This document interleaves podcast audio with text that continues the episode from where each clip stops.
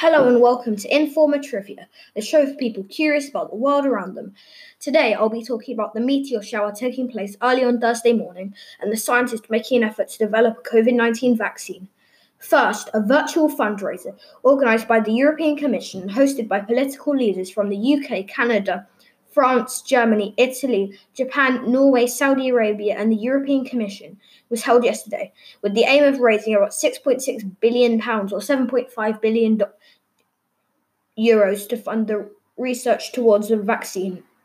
The European Commission is made up of every nation in the European Union. The United States are not taking part, which shocked many as they are the nation worst hit by the virus. In other news, a meteor shower will be visible to residents of England tomorrow, on Thursday, the 7th of May.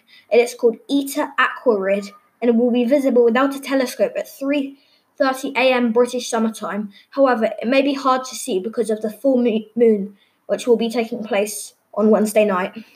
Thank you for watching this episode of Informa Trivia. If you enjoyed it, please press the like button and tune back in for the next episode tomorrow. Goodbye.